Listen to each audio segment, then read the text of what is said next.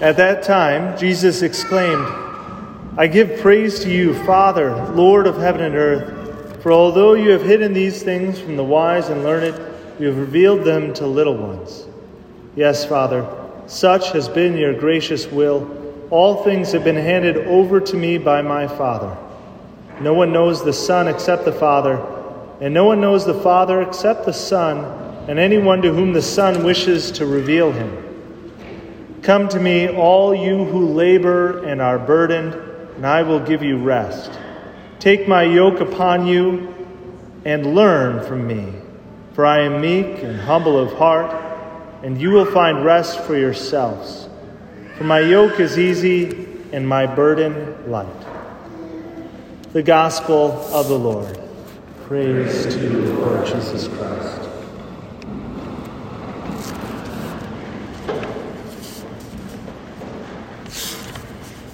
Come to me, all you who labor and are burdened. That's only a small portion of the population, right?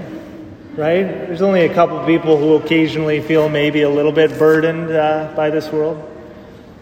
No, I think that's uh, clearly a statement that I think applies to us all. Maybe not at every single moment of our life, but I would say overwhelming majority of my experience, as well as talking to other people's experience, that the busyness, the labor, the burden is present in this world. And I think about some of our experience with that, especially more recently, is you know, everybody uh, is super busy, busy, busy, busy, busy. It seems to be a virtue. And then COVID hit, and everybody, you know, right? All of your obligations and everything else just went away. And all of a sudden you had all this free time and you were home, which might have been worse than being busy. I don't know. Depends on how your family or what your house life is like. Um, but it seems like already, even though that not everything has lifted, we've found things to fill our life with. And once again, I hear more and more people feel burdened and busy and obligated in so many different ways. It seems as though it's part of the modern world and part of life in general. And so, what do we do? Well, Jesus tells us to come to Him, right? Go to Him. Of course, the world, what does the world say? Well, if you're burdened or you're labor, or you're, you know, you, you, those who labor and are burdened, well, what you need is a 4th of July weekend, right? Drink beer, sit out in the hot, you know, put your feet in the water, and then you will be just fine. But I don't know about you, but sometimes after a vacation or after a weekend, I feel more exhausted after that than, than other times. You know, it's like, oh, I'm going to go rest, and then I'm more exhausted because, you know, you do other things and whatnot. And so I would just question to a certain degree in terms of what the world says is rest is restful.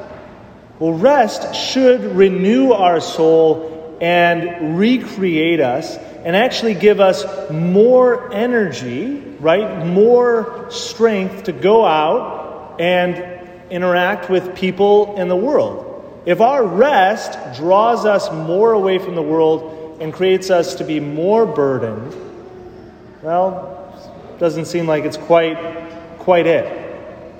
And so Jesus tells us how does his what's his response and how does he give us rest?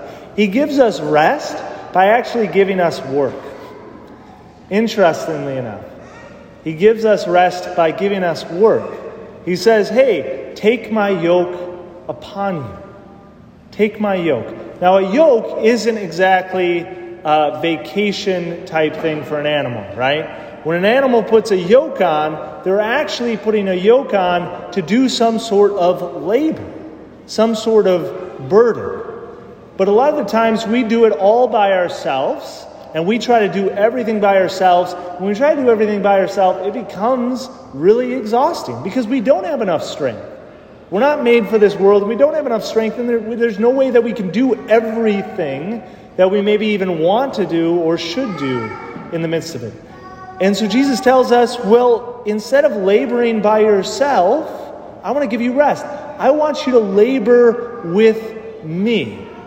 I want you to take the yoke and I want you to be yoked to me so that we can work side by side, so that we can work together. And it's in that that we learn how to pace ourselves. We learn how to act because when Jesus says, you know, he says, Take my yoke upon you and learn from me. And so when we take that yoke and when we labor with him, we learn from him. And what are the two most important things that he wants us to learn in this labor, in this yoke? He says, Learn from me, for I am meek and humble of heart.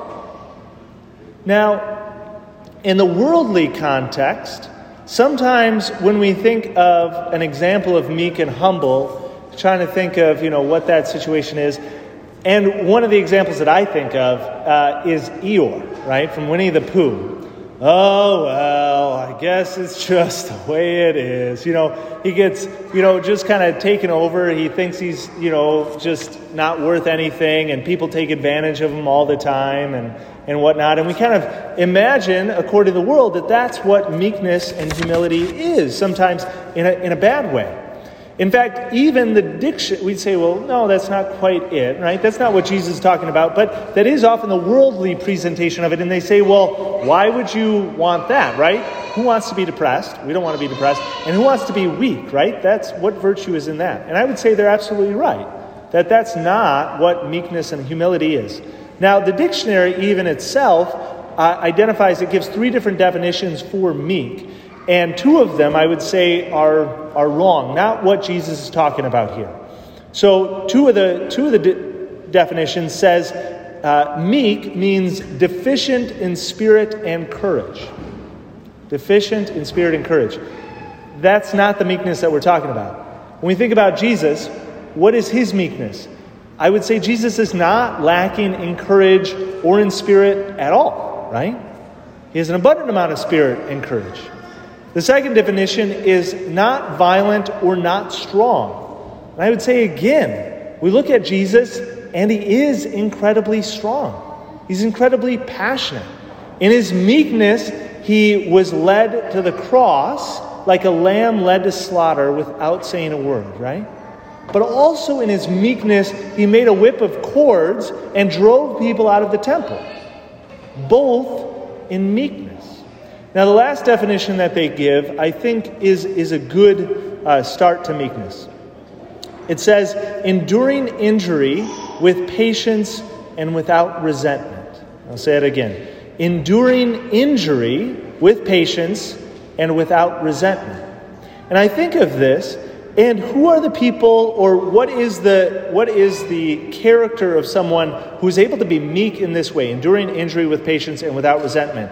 Well, it's not a childlike person or even somebody who's weak, right? Somebody who's weak and they endure injury, they might endure injury, but they're going to do it probably with resentment, right? The, a child, when they endure injury, they don't exactly do this without, with patience, right? We look at a child and they're like, well, they don't really have the strength. They're not really that meek. They often, you know, complain and are quick to give resentment. The person who's able to be meek in this is actually somebody who's incredibly strong. And that's what I want to get at with meekness. Is that actually meekness is an incredible strength. It's incredible virtue. It's incredible character. It's not just allowing other people to do whatever they want or to roll over you, but incredible is this strength. And I'll give a few examples. One of the kind of visual examples that I think of is, is a certain amount of gentleness. And uh, I think of a gorilla. Gorillas are incredibly strong, and they can inflict uh, some serious damage if they want to. But if you've ever seen a video or even a photo of a gorilla with a baby gorilla, it's amazing, right? You just look at the meekness, just the way that the gorilla, all of its strength, is used to be incredibly gentle and careful with this little baby. I think of it as well with myself, um, this meekness requires a certain amount of strength and kind of control in it. And so when I go and play soccer with little kids, I'm not very meek. I'm competitive and I'm way better at soccer than they are, right? I mean, I can actually run and kick the ball. The problem is, is that I'm not good enough at soccer to actually be able to have a certain amount of control. So instead of being able to, you know, control myself, uh, instead I run over kids and like try to pass the ball, and instead of kicking it to them, I kick, I kick them right? Um, because I, I don't quite have that control and that strength to actually be able to control it. And so it becomes now uh, a good soccer player would be able to control themselves and actually be able to interact and to be able to be meek by being able to play with and on the same level as little children because they're able to control it.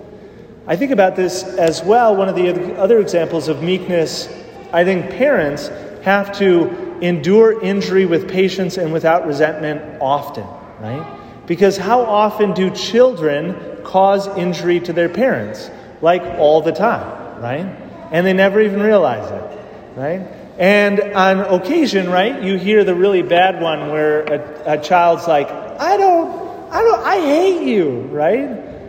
And what's a parent's response? Well, a parent's response, if they're not in control of the situation, if, if they take that, now it should hurt, right? No matter what, that, that's going to hurt. But the meekness is being able to endure that injury with patience and without resentment, without resenting that child, but instead able to be, have the control, to be able to endure it, and to be able to still apply the proper response to it. It's not allowing the child to do whatever they want. That's not a meek parent. Uh, that's a, a, weak parent, right? Somebody who, a, a parent who's not able to control. A meek parent is able to endure that and be able to withstand a child's temper tantrum and to be able to endure that patiently. Now, where does this all come out? Well, so meekness, instead of being a lack or a weakness, is instead, instead, in fact, an incredible strength. And St. Thomas Aquinas actually links it in with, the, with magnanimity. Magnanimity is this, is this quality of a greatness of soul. Instead of having a small soul, a greatness of soul. And I think of all the saints have a magnanimous soul, this greatness of soul that has an incredible strength but an incredible meekness as well. We see this with Mother Teresa, who has an incredible great, who had an incredible greatness of soul, so great that the entire world was willing to listen to her, and that she was incredibly firm and clear and would speak out in front of people about abortion and, and to the entire United States about their abortion and poverty with that. But yet was also incredibly meek and endured injury with patience and without resentment, was incredibly strong, but incredibly gentle as well. And so we see all saints with that. Now, how do the saints have that meekness? How do we get that greatness of soul? How do we receive that strength that is able to be meek? Well, again, it's not by ourselves trying to do it. It's taking upon Jesus' yoke, Jesus' yoke, and learning from him and laboring with him. To trusting in Jesus that he is here. The way that we're able to endure patiently any injury and with patience is to be able to realize that God loves us, right? And that nothing can separate us from the love of God. And that in that proper order, to realize that no matter what happens, nothing can separate me from the love of God, allows everything else to be properly ordered. To realize that that spiritual good makes everything else make sense. To be able to endure all of that. Now, I'd like to just touch on humility uh, as we close. So, meekness and humility. Meekness is dealing with others, humility is dealing with self. And once again, I would say, again, with this humility, it's not an Eeyore type of humility. It's not a woe is me, I'm the worst. Humility is a proper ordering. It's, a, it's an acknowledgement to be able to say in God and in truth that I am a sinner and God loves me. I am a beloved child of God and I'm a sinner. A humility is Mary, the mother of God, being able to say, All generations will call me blessed. In all humility, she was able to say, All generations will call me blessed. Because that was the truth. And so, in humility, is that dealing with self, and in that, and we are only able to have that proper amount of humility by being yoked to Jesus, by having that trust in Jesus, by receiving our truth and our humility not from ourselves, but from God.